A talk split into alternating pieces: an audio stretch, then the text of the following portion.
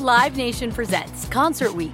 Now through May 14th, get $25 tickets to over 5,000 shows.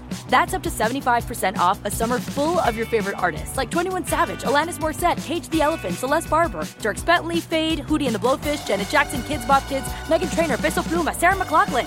Get tickets to more than 5,000 summer shows for just $25. Until now through May 14th. Visit LiveNation.com slash Concert to learn more and plan your summer with Sean Paul, Sum 41, 30 Seconds to Mars, oh, and Two Door Cinema Club. Good sleep should come naturally, and with the new Natural Hybrid mattress, it can. A collaboration between Leesa and West Elm, the Natural Hybrid is expertly crafted from natural latex, natural wool, and certified safe foams to elevate your sleep sanctuary and support a greener tomorrow. Plus, every purchase helps fuel Leesa's work with shelters and those in need. Don't put off a good night's sleep any longer. Get a Leesa mattress today for a sound sleep tonight. Visit leesa.com slash iHeart. That's L E E S A dot com slash iHeart. It's time for a Big Blue Kickoff Live Nobody can ever tell you that you couldn't do it because you did. on Giants.com You know what I saw? New York Giant pride. and the Giants mobile app. 17-14 is the final. One touchdown, we are world Part of the Giants Podcast Network. Let's go out there like a bunch of crazy dogs. Have some fun. Welcome to Monday's edition of Big Blue Kickoff Live here on Giants.com as well as the mobile app. He's Paul Dottino. I'm Lance Medow. Good to be with you for the next 60 minutes. Multiple ways you can interact with us here on the program. You give us a ring, 201 939 4513. You can also hit us up on Twitter, hashtag Giants Chat. And as a reminder, you can find the archive of the show and our entire podcast network on the Giants mobile app, podcast platforms everywhere, and at Giants.com slash podcast. And Big Blue Kickoff Live is now brought to you by Pepsi Zero Sugar. New and improved Zero never tasted so good. And you should be able to see the Pepsis on the desk here for those of you watching at home. How about that? We are stepping it up here on Big Blue Kickoff Live. Paul. I'm so glad that we've got the video working again because had you said that before the video was working, the folks would have been confused. they would have been confused. But now we're putting two and two together. The technology, the audio is cooperating. Isn't that great? We have interchangeable parts. Yes. Now it's playoff time as well. And we're going to get into the Giants and the Vikings. They're going to get the Sunday 4:30 p.m. Eastern kickoff game, so they are the middle game of the 3 on Sunday. We'll delve into that a rematch of course from week 16 when the Vikings edged the Giants 27-24 as a result of Greg Joseph's walk-off 61-yard field goal. But let's briefly talk about yesterday's regular season finale. Eagles did beat the Giants 22 to 16. Davis Webb started. They rested a bunch of starters, which we pretty much had anticipated going back to our conversation on Friday's show. And this team fought. And I don't think that was a question, Paul. Everybody always examines, well, you know, what are you going to get out of a team effort wise? If you're not playing your starters and those guys don't play hard, something's very wrong. These were the bulk of the players that were out there were individuals that were itching for an opportunity. Specifically, Davis Webb, who's been in the league for several years. This was his first career start, and he would be the first one to admit as he talked to the media in his postgame presser. Everything wasn't smooth sailing in the first half, right? They were down 16 nothing, but second half things started to pick up and he was able to run in for a touchdown. He hooked up with Kenny Golladay as that was Golladay's first touchdown in 2 years with the Giants and you know, they fought all the way to the finish as they had a, an opportunity there for an onside kick at the end. Well, you know, for me, it wasn't even about the effort question because knowing Brian Daboll and knowing this locker room, I was totally in belief that they were going to give Philadelphia everything that they had. Now, the question would be with most of the starters not playing, how how high a level could the backups reach? And I think it's fair to say, and we talked to Dave Spadaro on the pregame show on WFAN, and I had asked Dave, at what point do you think Philly would like to start getting their guys out of the game? Do they need to be two or three scores up? What's the deal? And he said they he figured they had to be three scores up. Well, they got it up to 19 nothing, which was just about three scores, but not quite there. And then the Giants came right back and got a field goal.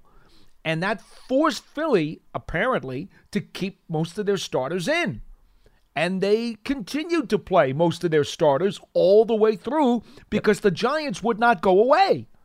Their guys were gritty and kept battling and fighting and scrapping. And once the offensive line, the kind of newfangled offensive line, uh, stopped allowing jailbreaks in the first half because Davis Webb was under incredible duress during the first half of the game. Once they settled down and started to find a rhythm, the second half was a really good half for these Giants backups. I mean, they won the second half, you know, and and obviously came within uh, recovering an onside kick in a couple of minutes uh, in a one-score game. I, look, I was in the locker room afterwards. The Giants, the Giants folks felt pretty good about the game yesterday. They came out with a positive vibe. Well, they should because guys got a lot of experience, and once again, guys like Davis Webb and Kenny Golladay certainly pleased in terms of an individual production standpoint.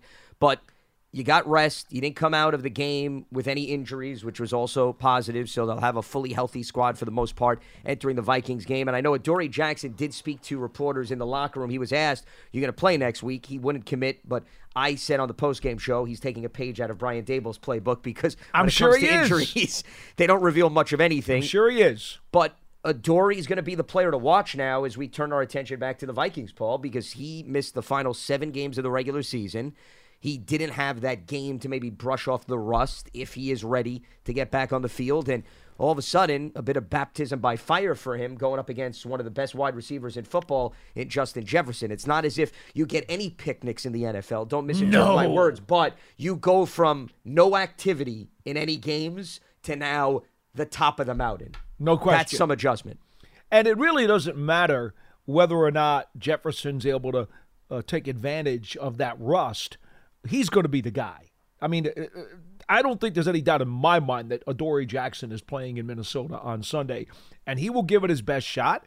And I think we probably all agree that their chances are better with him in there, despite the rust, and Moreau on the other side than going with Moreau against Jefferson, which we already saw what happened last time when Jefferson that went over 130 yards. Yep. So did Hockenson. And, and Hockenson, you know, really took advantage of the linebackers and the safety. So it's not just the, the, the Jackson's back, it's also McKinney back in the lineup, too.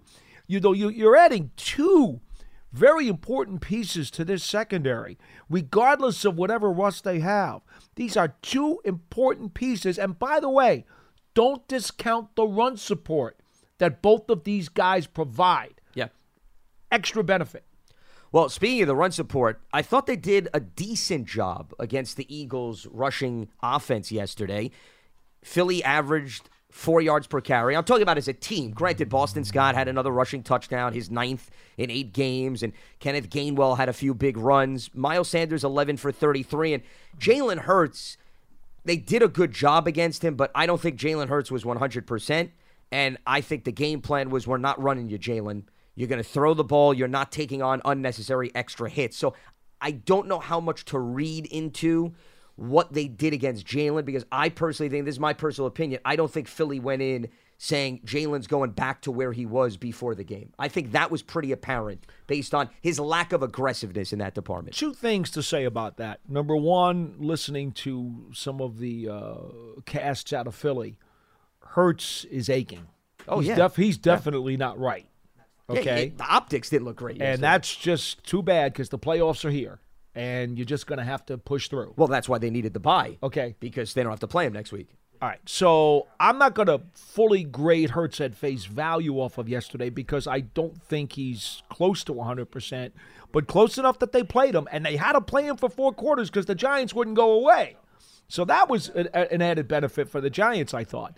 Now, here's what I will say the Giants, with mostly reserves on defense, held the number one red zone offense at over 71% in the league to one for five in the red zone Yep.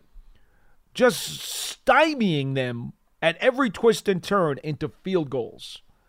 Now, you can tell me that Hurts isn't wasn't right and that they were going to be a little more careful. He did have, I believe, they was credited with nine rushes Yeah, in the game. for Was he not? 13 yards, though. Right. Yeah. Right. Well, but see, here's the thing.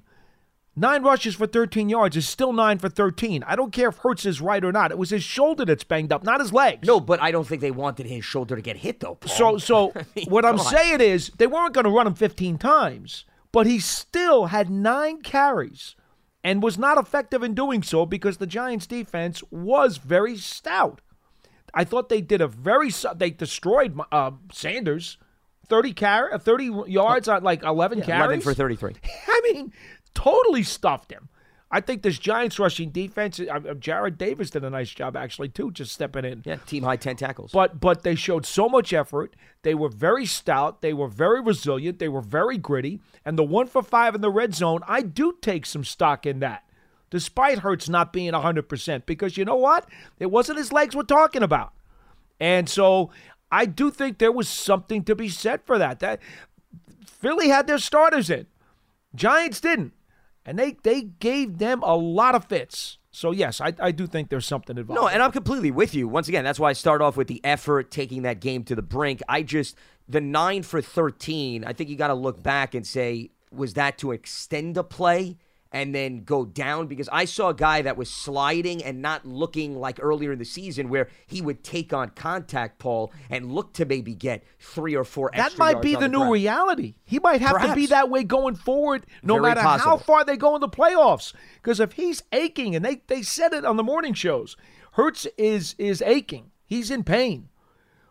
I don't think he's going to be too anxious to be lowering that shoulder anytime in the next month. No, and that's why I thought that was my biggest takeaway from Philly. Not to take anything away Well- from the Giants, it's just to put things in perspective that maybe the dynamics of this Eagles offense does change if he's not even 85 to 90% Yeah, for sure. coming into the divisional Look, round.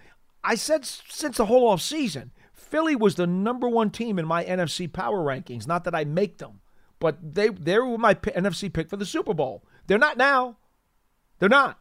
I'm sorry, just not the case.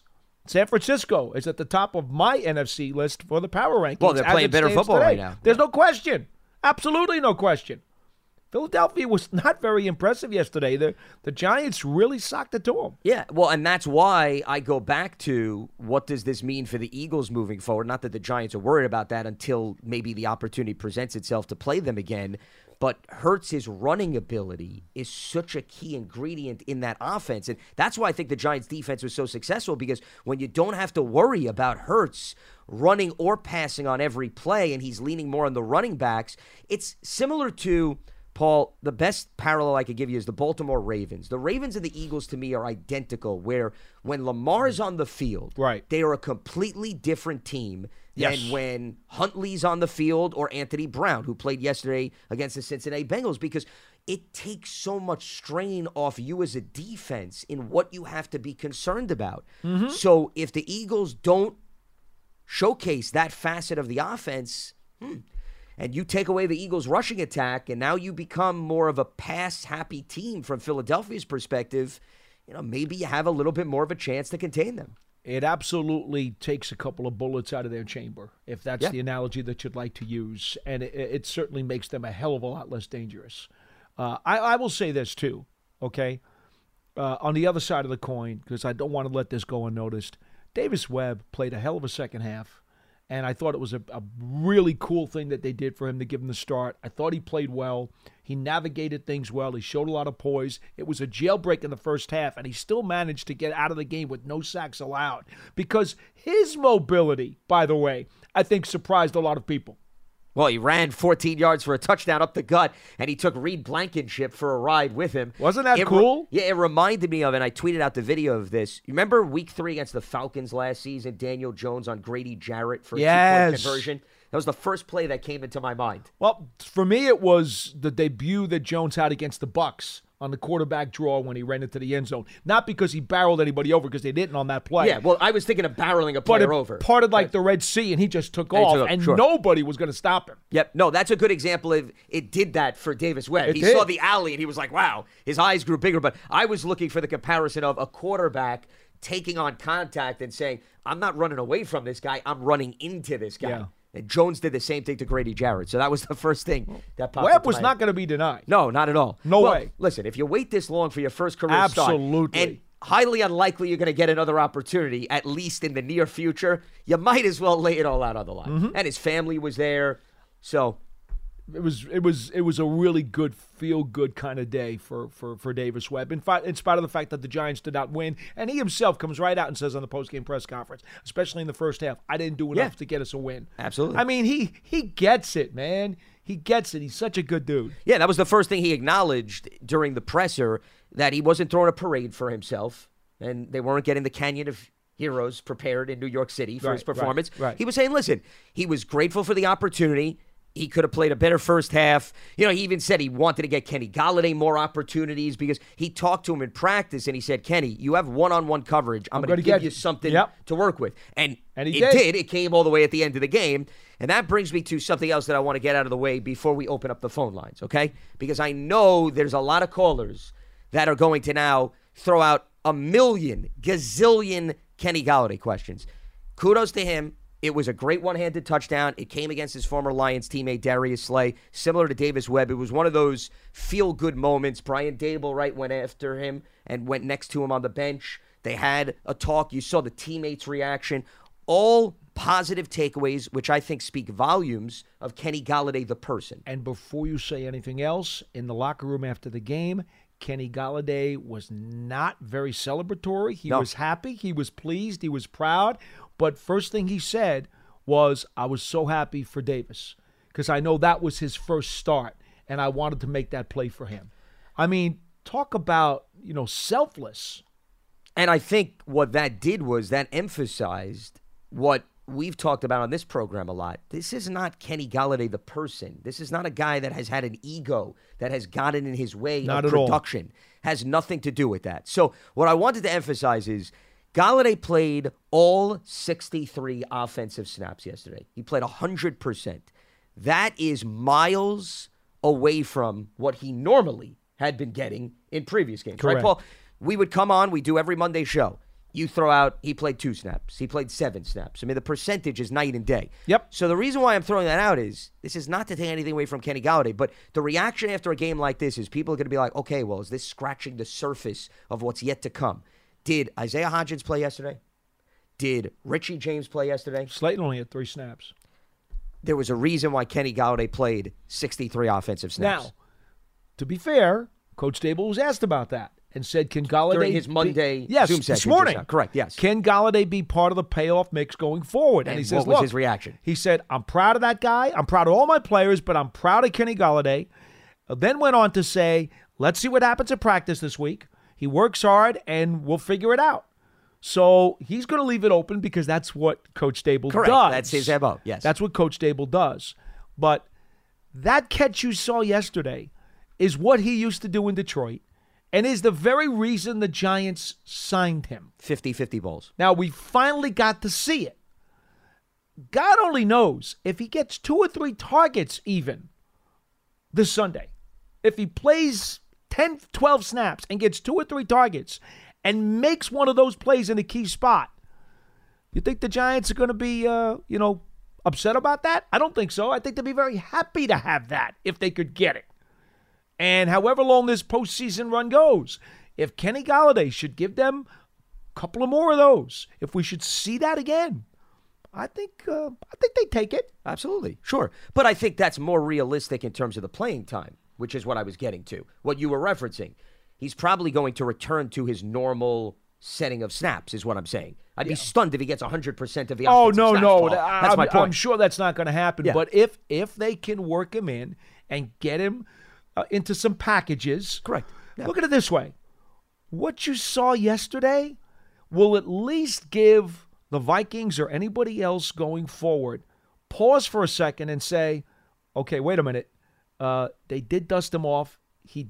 Did find the ball and he caught it for a touchdown, and it was a hell of a vintage Golladay grab they're going to have to take pause for a second. You, you, you're not going to be able to just like discount him and ignore him if you're a defensive coordinator. Well, and also, there's not a lot of film, even Brian Daboll mentioned this, that you're watching since the last game. So clearly, I'm sure that will pop out at them, having reviewed whatever they put stock in in terms of the Eagles game. And you'll have to account for some changes, maybe guys that got a few additional targets, just like the Giants, for example. They're now going to have to account for Irv Smith Jr., the Vikings tight end who's missed the bulk of the season with a knee issue. He was activated from IR. So he now and TJ Hockenson will be back in the mix. Right. And they're going to have to account for changes on the Vikings offensive line because Yes. they're down their right tackle, Brian O'Neill. He's out for the season. And then at center, Austin Schlottman, who was filling in for Garrett Bradbury. He's done for the season, but I think there's a chance Bradbury does play this week. We're going to have to see the injury report because he's been out with a nagging back injury and they've rested him, but I think they've rested him with anticipation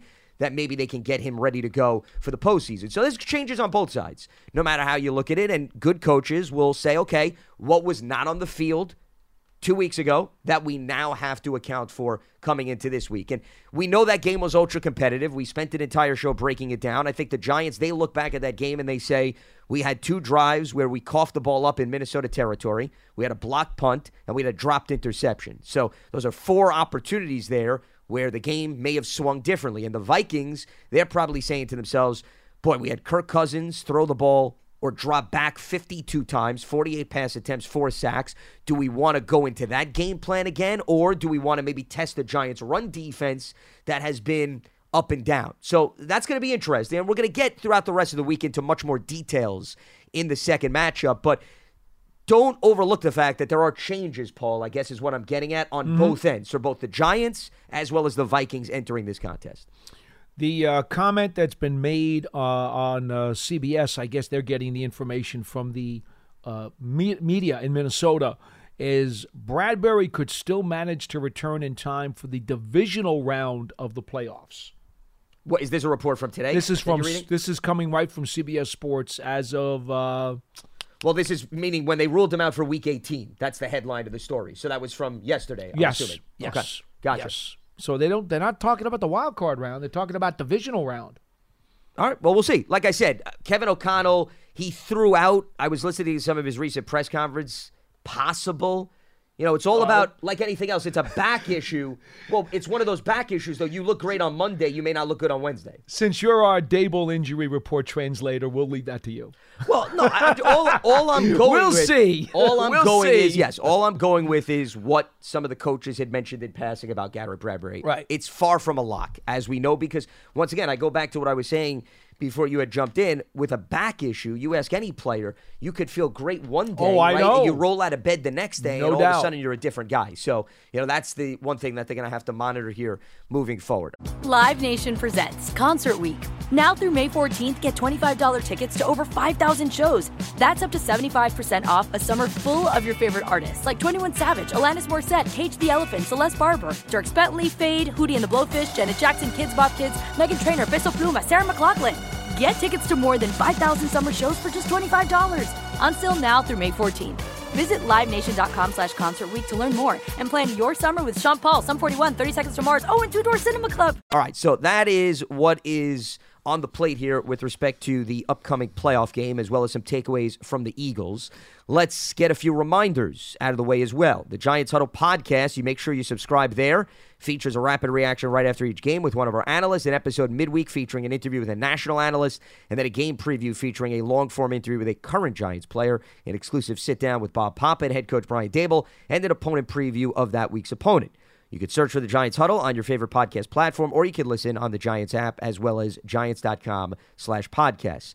Giants fans, take your fandom to the next level with a season ticket membership. You can stay connected to the club all year round, not just on game days. Memberships are now available for the 2023 season. To learn more about all the exclusive member benefits, visit giants.com slash tickets. Limited inventory is available.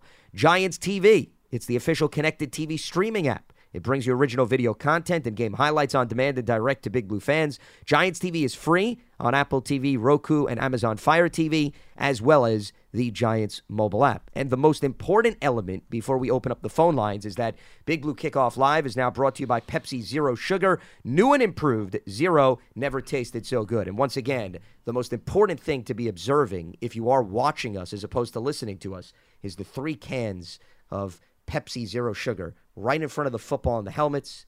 Take a very strong glance at that. You know, the production team, Paul, I don't know if you're aware of this. Pearson, he can back me up on here. There was a team of about 17 people debating where they should place the Pepsi cans before the show started. You don't know what our staff goes through. I don't think you appreciate them enough. No, I'm too busy looking at tape. Actually, Okay, well, I think you should take some time after the show just to once again look around the room and realize all of the people that are I have great respect for sacrificing. Pearson. I just I wanted that. to make that clear, especially to our audience, but most importantly to you. Thank you. Because I know how much around this time of the year you get consumed with film study and preparation. All right, let's return to planet Earth here on Monday's edition of Big Blue Kickoff Live. Donnie is in Queens. He gets us going here on BBKL. What's happening, Donnie? Well, it's great on a Monday morning after the final game to not be talking about pink slips and mock drafts. Uh, or so baggy day for that matter. A bit refreshing. and for yes. you, thank God for you guys because you know you guys have had a couple, couple, couple uh, some couple tough years hosting the show. Uh, so appreciate all you guys do. Thank you. A uh, Yep. couple quick, couple quick comments. Um, one about yesterday's game, then for next week. But for yesterday's game, two guys kind of stood out to me very quietly. Cordell Flott has improved Mm-hmm. his play over over the last couple of weeks, and you know maybe not a factor in the postseason, but for next year, definitely trending upward. Uh, also, thought Lawrence Cager has earned himself a, a game day uniform. Not the best blocker, but does give us a little more pop in the passing game on some Sure. third downs. He was the leading receiver yesterday. Yeah. Mm-hmm. yeah, and he, you know, he has a little more pop. And then, hey, you know, looking forward to the, the playoffs. It's it's not impossible. It may be improbable, but Lance, you always say, you know, success is not necessarily linear. Things don't always translate. Schedules changes, injuries, players age. So don't go into this just being happy we're here. There is nobody in the NFC that is unbeatable. There's tough matchups. There's more talented teams, but you take it one game at a time, one tipped pass at a time, one fumble at a time, and anything can happen. So let's enjoy the ride and uh, go Giants. All right, Donnie. Appreciate the phone call. Can I add one more guy into that uh, mixture of folks that he was highlighting? Because Pinnock uh, had himself a bit of a stung shoulder and had to leave the game, uh, Dane Belton had a ball go through his hands that could have been picked. Then he did have an interception in the end zone. Yep. And remember now, during the last month or so, his playing time has decreased as Pinnock's has gone up. Well, now I don't know what Pinnock's availability is going to be. Coach did not address him today. But if Belton has to play more in the Vikings game because of the sub packages that they may use, I suddenly feel a little bit better about the way he rebounded in getting the additional playing time yesterday than when he originally came out of the lineup about a, what, a month and a half ago. Well, I think if you ask all of the players that got opportunities yesterday, they were reminded, hey, nothing's guaranteed week to week in this league. Go out there and ball. And I think a lot of guys did. They went out Yeah. there. A lot of guys treated, I mean, let's face it, this was their Super Bowl, right, Paul? I mean, some of these guys, the playing time's going to completely decrease next Sunday when the starters are back and they're playing the Vikings. So there were a lot of players on the Giants side that looked at this as their one glory opportunity this season. Well, they worked hard. You know, Daboll told all of them at some point in time this season, we're going to need every one of you. And even if it came down to the final regular season game, guess what? They were needed. And I don't think anybody, anybody could dispute the fact that those guys left it all out on the field. In some instances, especially along the backup offensive line, you know, they had their issues, no question. I'm not gonna, I'm not gonna, you know, say no. They were the first string Philadelphia Eagles, uh, you know, defensive line, you know, had some of their ways with the Giants' backup offensive lineman, but it wasn't because they didn't, they didn't try. Those guys were giving everything they had yesterday. It was very admirable to watch. Well, Philly's defensive line finished with nine quarterback hits. They only got mm-hmm. two sacks, as you mentioned, but the two sacks came against Lawrence Cager, who was attempting a pass on like a Philly special. And a fake field goal. And Jamie Gillan, yeah. So mm-hmm. Davis Webb did not get sacked. And remember, we were talking about this on the pregame. The Eagles needed five sacks coming in to break the Bears' single season Correct. record in 84 72. They had 68, Didn't so it. they fell too short of it with 70. In fairness, though, they had the extra game. So to me, the Bears are still Right. the record holder because Right. they only had 68 right in Understood. 16 games, whereas the Bears had 72. So I still would have considered Chicago the record holder, but right, you'd figure six sacks at least in each of the last five games going up against the backups. You're Philadelphia's defensive line, Paul. You're coming into yesterday's game. You're saying we're going to get this record. Again, a lot of credit to Davis Webb. He had a lot of uh, running around to do, especially in the first half. Yeah. And I don't think a lot of people expected to see him get around that well. Well, he avoided and eluded would be tacklers, and that prevented them from getting sacks. Now, he had an intentional grounding on a play, for example, did. but he got rid of the ball as opposed to giving Philadelphia opportunities, to your Mm-hmm. And that was a big difference. Let's reopen up the phone lines. We check in with Joe in Pennsylvania here on Big Blue Kickoff Live. What's happening, Joe? Hey guys, uh, just looking at it all, all this going on from yesterday and going on to the playoffs is just the cherry on top.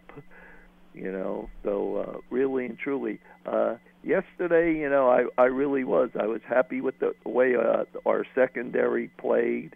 Uh, the receivers like uh, Cager and that that was fine, but Webb did show me something. You know what I mean, really and truly. And uh, uh, if you know, if it, with with better pass blocking, I'd like to see him with better pass blocking and having more time with the receivers. You know what I mean, working out with them. Then I'm I'm sure he would even be better, and he might open up somebody's eyes for. Uh, you know what I mean? To to take him for a backup. You know, seriously, they're. Uh, Well, interestingly, Joe, actually, he had an opportunity to go to the Dolphins a week ago because they lost Tua and Teddy Bridgewater, and Davis Webb decided he'd rather stay with the Giants. So other teams are aware of Davis Webb. He's been in the league for several years. I don't know necessarily if one performance alone is going to change the minds of other teams, but he's already on their radar, especially if he got an opportunity with the Dolphins come calling. You know, when you consider a guy like Hobbs was playing a must-win game for the Titans the other night, and you know, Dobbs, he- you mean, he- yeah. Dobbs. Yeah, Yeah. I'm sorry, Dobbs. Yeah, I was like, Hobbs? Okay. Well, I, Hobbs, was, I was thinking of the they natural, rhyme, yes. Robert Redford in the natural. uh, you can consider his journeyman status. Okay, so let's face it, folks. There's not a lot of great backup quarterbacks in the National Football League, and so it's not unthinkable to believe that if Davis wants to continue playing, uh, that he could a stay here or b find another job. I, I, I honestly don't think his phone's going to go silent. Right over what we had the last few years. I'm very happy. Is our uh, what's our backup now here? Tyrod Tyrod Taylor. Taylor. Yeah. Is he signed for next year? Yes. Yeah. Yeah. Okay. So Webb's not signed, I guess. Then. Well, he, they could bring him back. if Yeah, I mean, he was on a to. practice Yeah, well, squad right. contract, I so those are not yeah, multi year deals. Right. Right. Right. He shows that definitely he has the potential to be a backup there. Yeah. And uh, going into Minnesota, I don't know what what's going to happen. Hopefully, you know what I mean. We we can do it there. Uh, put something on on Jefferson and that to make it tougher, and and their tight end maybe uh, have our safety there on him because he made a lot of big plays too. And I just got this feeling, you know. Well, I guess if we do, if we win that game, I'm pretty sure that Briscoe. Well, they're supposed to take care of Seattle, so we'd be right there back at the uh, at uh, Philadelphia, wouldn't we? Yeah, well, Philly would have the lowest remaining seed, and that would be the Giants if the Niners knock out the Seahawks. Right. Yeah. So Well, let, let's get through the Vikings first. Let's Right, see what happens, Joe. I mean, you're, It- it- you're, you're, you're really getting ahead of here. You know, now you I'm not getting ahead. It's Here's right what I will tell you, here. Joe. we're we're going to let you go, but here's what I will tell you. And Lance, I'm I'm not giving out any trade secrets here.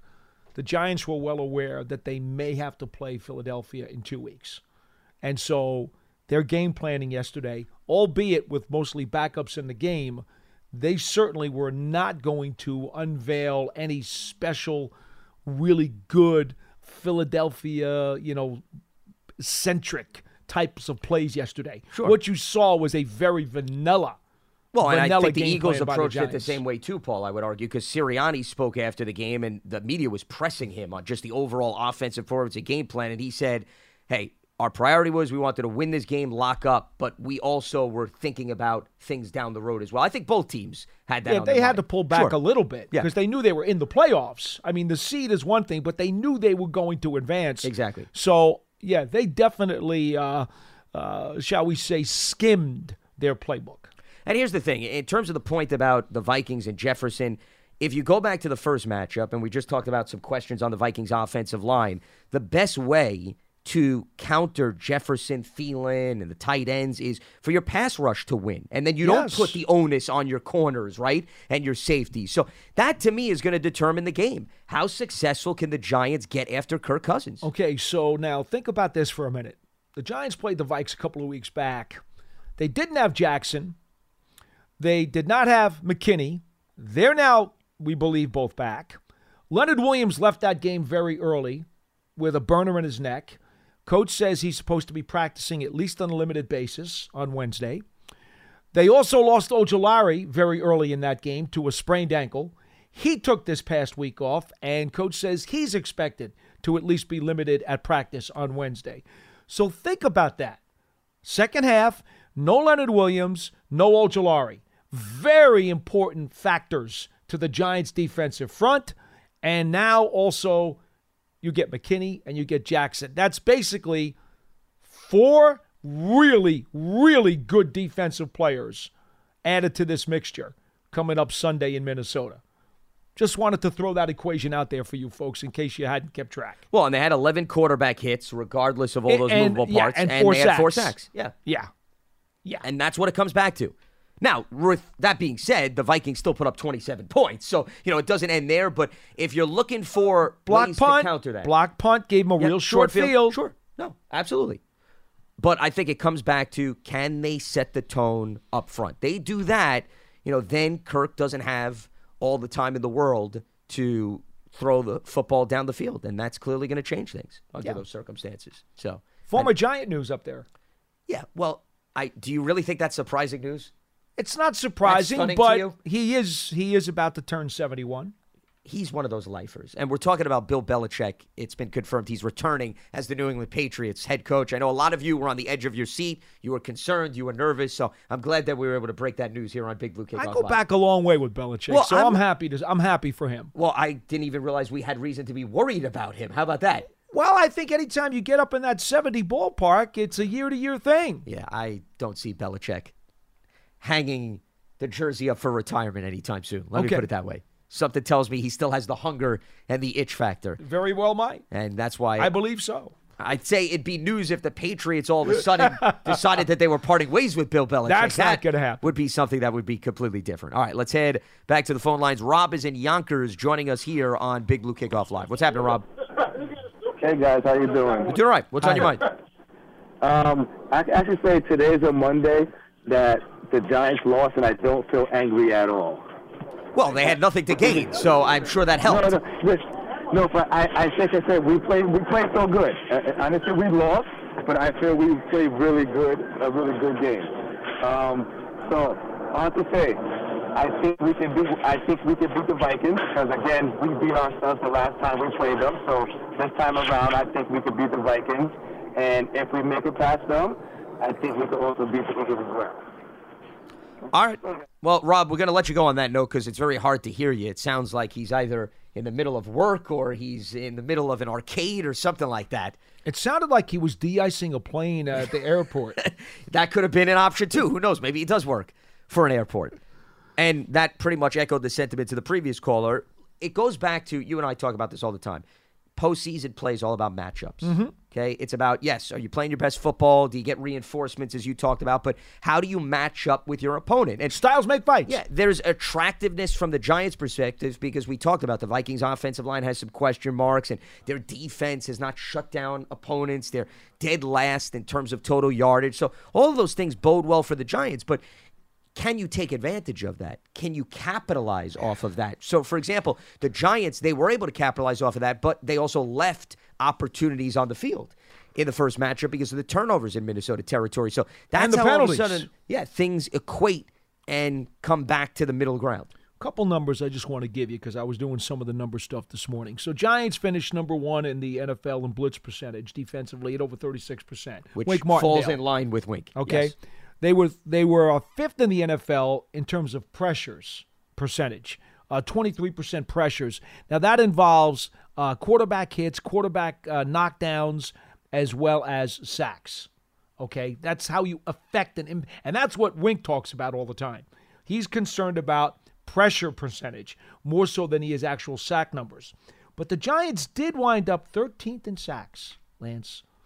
13. They had they had 40. They did it. They they got they got over 40. And you know, that's always the number that I talk about. You got to be like in the low to mid 40s to be an effective pass rush. So they did do that coming on strong in the second half Yeah, of the season. specifically in the second half. Uh, 106 quarterback uh, hits, which was eighth in the National Football League. So, yeah, if you're the Minnesota Vikings, uh, the last thing in the world you want to do is face a team that's got that kind of force and ferocity in their defensive front. That is not, that is not, that's the one thing Minnesota doesn't want. They don't want to play a team that's going to throw some haymakers and punch you in the jaw. The Giants do that.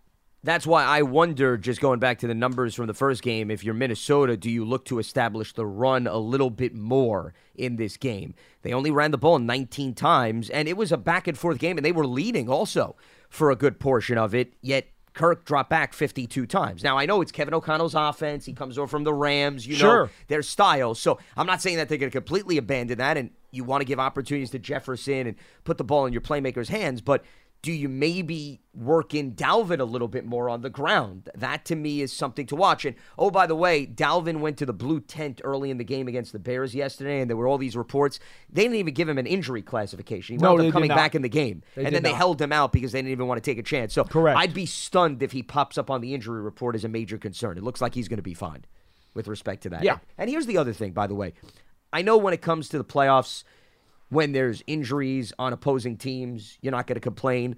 But I think for the sake of conversation and narrative, you want to play a team at its best because you don't want there to be some questions about, oh, you got this team when they were not fully healthy. I think if you want to prove to the world that you're legit, you bring on their best punch. That's at least how I look at it. Maybe, you know, everybody else is looking for breaks here or there, but if this time of the year, I think you want to prove that you can match up against the full force of the opposition. I look at it. You you play who you play when you play. Oh, you have no control over and it, of that's course. it. Yeah. You, But- put, you you go against who's put in front of you, and it's your job to do your best to get through them, and that's the name of that tune. That's it.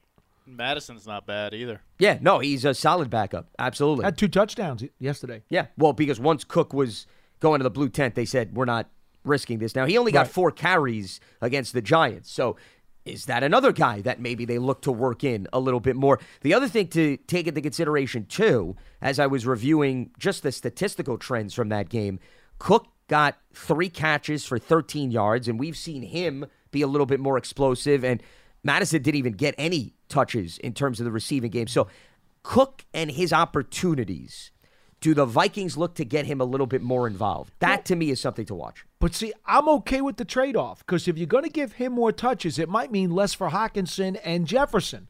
And if if that's the trade off, God bless. I go to the old Belichick theory, you know, against the Bills in the Super Bowl. Let the running back run for 100 yards.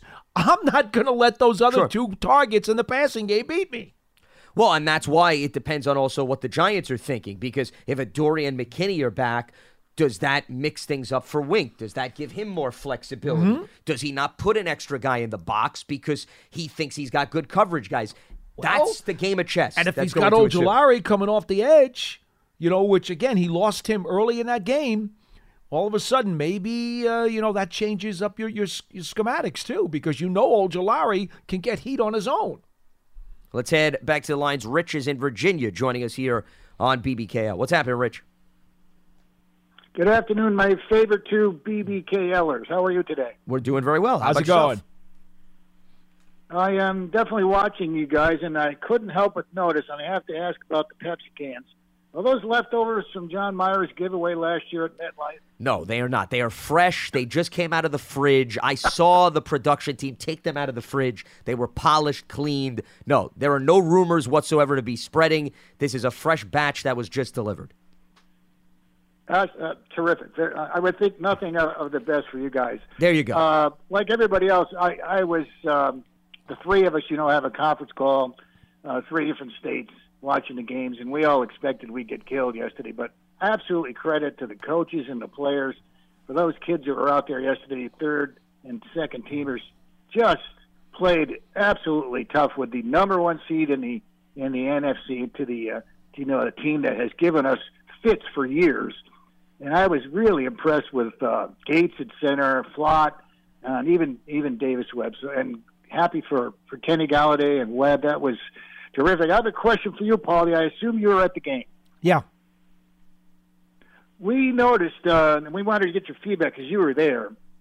To us, it seemed like Webb's passes just didn't have the energy that DJ's has on his passes. And some of those passes were really close to being picked because it seemed like the ball was getting to the receiver slowly. What are your thoughts from being there physically at the game? Well, I know what you're talking about. There were two or three that looked as though the defensive backs had a chance to make a play on them, and they just didn't. In fact, there was one where ball went right through the DB's hands, and Cager plucked it out of the air. Yeah. And, and it was like the whole stadium was like, ooh, because they thought they were getting the pick, and Cager wound up taking it into the red zone. Uh, to say to say that Davis didn't throw the ball with as much authority, I don't know. I mean, I, I I didn't clock it. You know, I don't clock the velocity of their throws, but but to be frank with you, I thought Davis threw a pretty good ball yesterday. Uh, a, a number of you know he throws a tight spiral. He can throw it long. He can throw it short. He can throw it across the field. Davis's arm is really not a question. I would not consider him a, uh, a below average arm by any stretch of the imagination. In fact, I think he's got an above average arm. Now, did he have as much zip on some of the shorter, the medium range throws? Maybe he did, maybe he didn't. I, I didn't notice it. It wasn't that obvious to me. I just thought the Philadelphia secondary, which has been good all season, They're number one against the okay, pass. Yeah. they they anticipate throws very well and they close very well. Oh yeah. So I think that's probably kind of more of what you saw. Well, there was one throw by Webb where Marcus Epps, the Eagles Mhm. safety, he ran essentially the route. I believe Yes. it was Kenny Golladay. Yes. He literally beat Kenny Golladay to the spot. Yes. And Davis Webb, he threw it right to Epps. Epps just couldn't hold on to the ball. Well, but- because that's a spot throw. Yeah, I mean that was an interception waiting to happen. spot throw. Yeah. So I, I don't I don't think that I would concur with uh, with the uh, characterization of Webb having a lackluster arm. Okay, well, I appreciate that because you were there.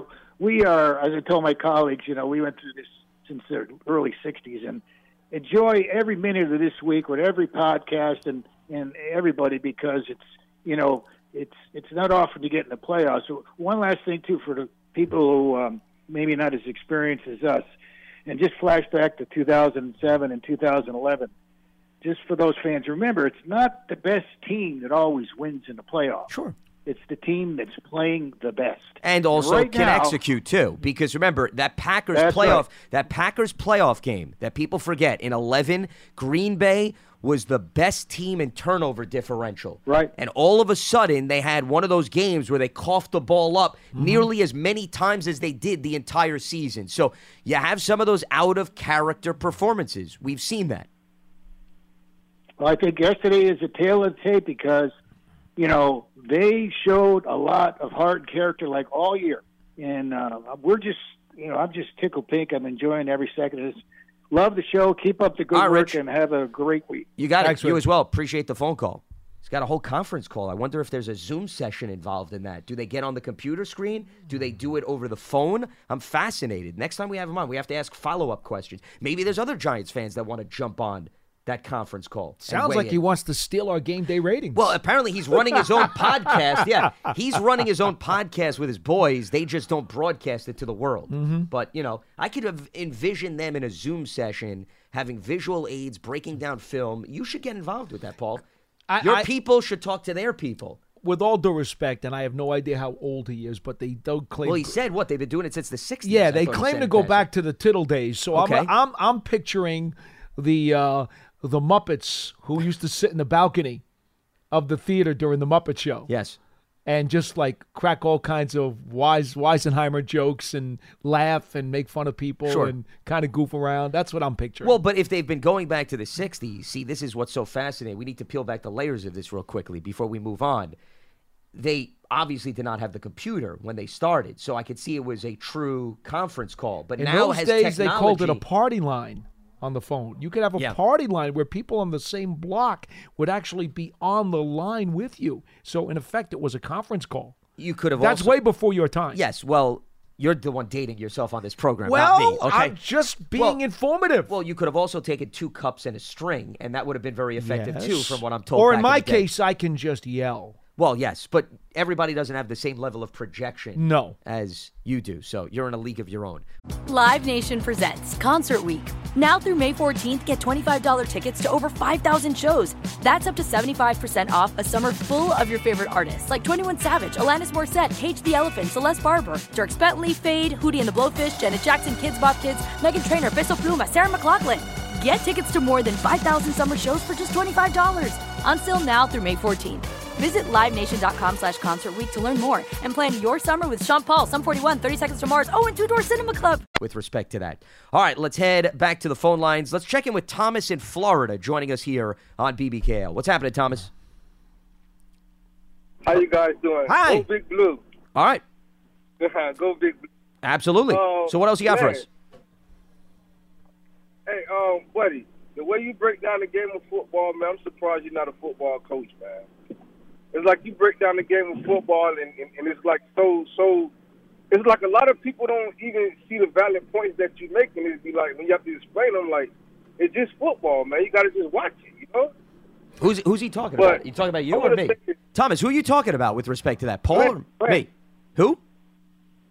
Huh? Who, who who are you referencing? I didn't hear it. Lan- Lance or Paul? Yeah. I thought he was talking about Howard Cross or, uh, No, I didn't- I or, or didn't get Jonathan name at the beginning. Casillas. That's Yeah. what I No, thought he was no. talking about. No, I, I, was- I was talking about Lance. Oh, okay. Well, listen, Okay. I, I I I just- appreciate I appreciate the kind words. I, I can tell you I'm more than content with the broadcasting gig as opposed to the coaching gig. So I, I, I will I will keep that in consideration. Yeah, I will speak to my representatives, and I'm glad that you do receive value out of it. How that. much did you pay him for that, by the No, way? we we we've been handing out tons of cash over the last few days to finally get somebody to break through on the lines to say that. So Thomas, I'm glad that Go ahead. we're able to get you the flow of things. But no, continue. Yes. Yeah, thank you, buddy. Thank you. So, um, I want to say this because I don't, I don't want to talk about the season pass because we're into the new season and it, it, it's all focused on Minnesota. But it, it's, it's a couple of things that people forgot against the Minnesota game. We had dropped interception. Fabian, Yes. Moreau had an interception. It was called back on Fabian Moreau interception. We had the uh, the Bellinger fumble, and then we had the uh, interception in, in the uh, red zone. So it's like four times we shot ourselves in the foot, you know? Well, Flott had the one And I- that, and that I- hit the I ground. real- Yeah, no, look, Yeah, seven yeah, penalties. I, mean, yeah, it's uh, look. Yeah.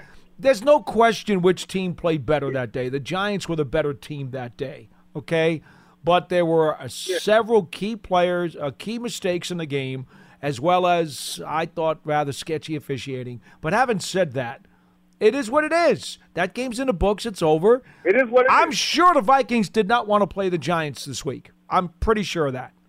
No, no, no, no. And and, and, and, to be honest with you, the way that Coach Daboll got our guys playing, I don't care who we play. Because they're playing, they're clicking at the right time at the season. They're clicking at the right time. And I'm so glad that Daniel Jones can hush up all the critics because he's our quarterback.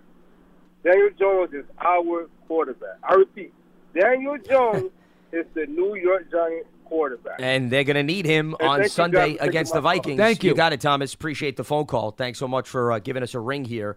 With respect to the matchup, listen, we were referencing all of that earlier in the program that you go back and that game was for the taking. I think most people, whether you have an invested interest in that game or not, you would say it was there for them to wrap it up. And it goes back to situational football right? Timing is everything. You can outplay a team, Paul, right? Overall, you look at the Vikings, you look at the Giants' total yardage. Giants had nearly 450 total yards in that game.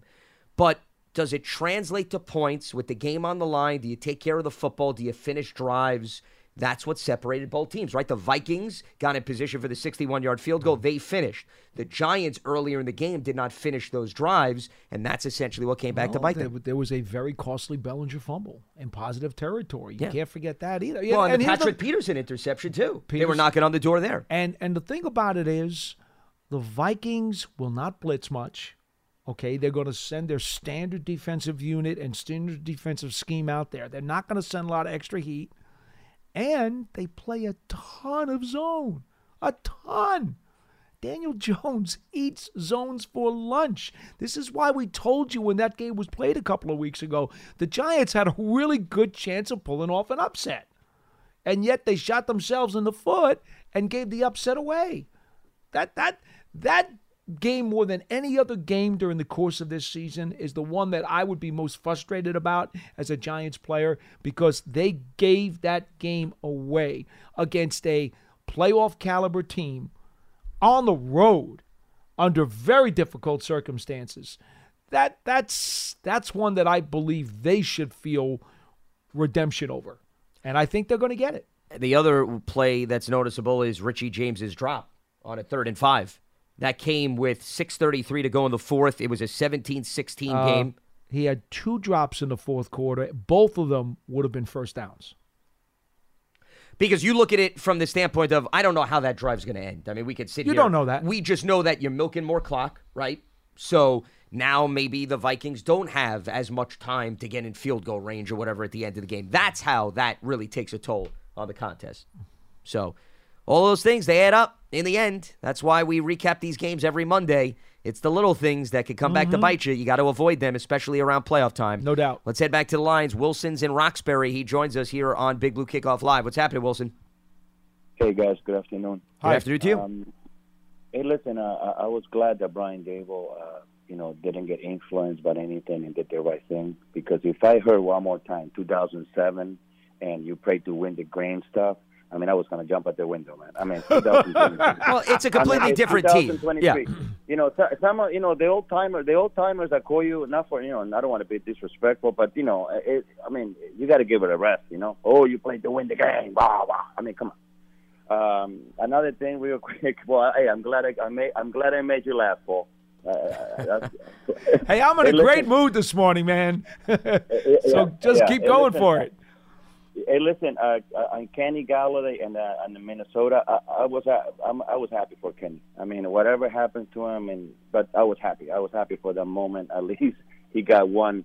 You know, he got to smile a little. You know, and um, and on, and the Vikings, for the first time in a while, I feel that we're going to a game where you know everything doesn't have to be perfect for us to win. I think I think for me personally, we have the better quarterback, and I think overall, I think we probably have the better team overall. Receivers, this that, but as, as a team, I think we have the better team, and uh, I think uh, if we win, I, I don't, I wouldn't call it an upset at all. I mean, what do you think? No, well, here's the thing. The Vikings are 11 and 0 in one score games this season. That's an NFL record. Mm-hmm. The Giants are what are they? I think 8 2 and one in Mhm. one score games. So 19 games combined between both of these teams were decided by one score. That is unreal. If you put both of those teams then in a playoff matchup, yeah, if either one of them wins, it can't be an upset because they've walked that tightrope the entire season. Nobody's run away with things. Nobody's blown out anybody. They've won a lot of tight affairs. So yeah, I think that's a very fair assessment. This will be, Right. and I was in Minnesota for that game a couple of weeks ago, and it really does get loud. It is difficult. Yeah. It, it's a very intimidating place to play with And the they whole dress up like Vikings and skull everything. Yeah, and the, the Yeah. big Right. drum they hit. Oh, yeah. and, oh man! I'm glad you gave I- us the sound effect. It's yes. it's quite it, it it's quite a uh, an atmosphere to, to play in. So you know, I don't if the look as much as I believe, and I have tremendous confidence in the Giants being able to win this game. To Me too, think that too. it to think that it's going to be easy would be really foolish. No, no, not easy. But what I'm saying is, They got to know, play their best ball. But if the Giants play their best ball, I think they'll win. But they got to bring their A game. Of course. Well, yeah, it's a playoff fall. You have to bring the A game all the time. But what I'm saying is, you know, I, I don't look at Daniel Jones. I, I, I the past three years of Daniel Jones, I throw him out the window because uh, you you you you, you cannot you He's a couldn't win different quarterback. He's not the same it's A guy. different, qu- it- it's, it's not the same guy. And I, exactly, Paul. And uh, with the ball, with the game on the line, I trust him more than I than I trust uh, Kirk Cousins. Kirk Cousins, I mean, he threw some ball. The last game, he threw some balls, for. Mm-hmm. I mean, that, He uh, does it that, every uh, I game. mean, it- it- it- right, Cousins man. does it every game. He's going to give you interceptable throws. He does it Exactly. every game. Exactly, exactly. And I and I think Daniel Jones, he might. I I, I can just see him just scramble for a first down or a touchdown. There will be a backbreaker. I mean, I'm hoping, but I, I really do. For the first time in a while, think that we're going into a game where we actually have you know, I, I think we're the better team, I, and, and you know, the ball can bounce every way, whatever. But I think I think we're the better team, and and I really do think that uh, uh that we're going to come up with the victory. Obviously, right. obviously the, the, Well, appre- appreciate- talking to me. But Yeah, thank ap- you guys. Appreciate the phone call, Wilson. I'm sure we'll hear a ton of those kinds of calls all week, just like the Minnesota programs will hear a ton of calls in similar fashion on the other side all week. Well, I think both teams have a reason to feel good. about Absolutely, because this this in all honesty, you could make a very strong case it's a toss up game. Yeah, but I still think it goes back to, and I had the same conversation leading into the initial Vikings game, that this Giants offense, they need to continue what they did in that game and the Indy game.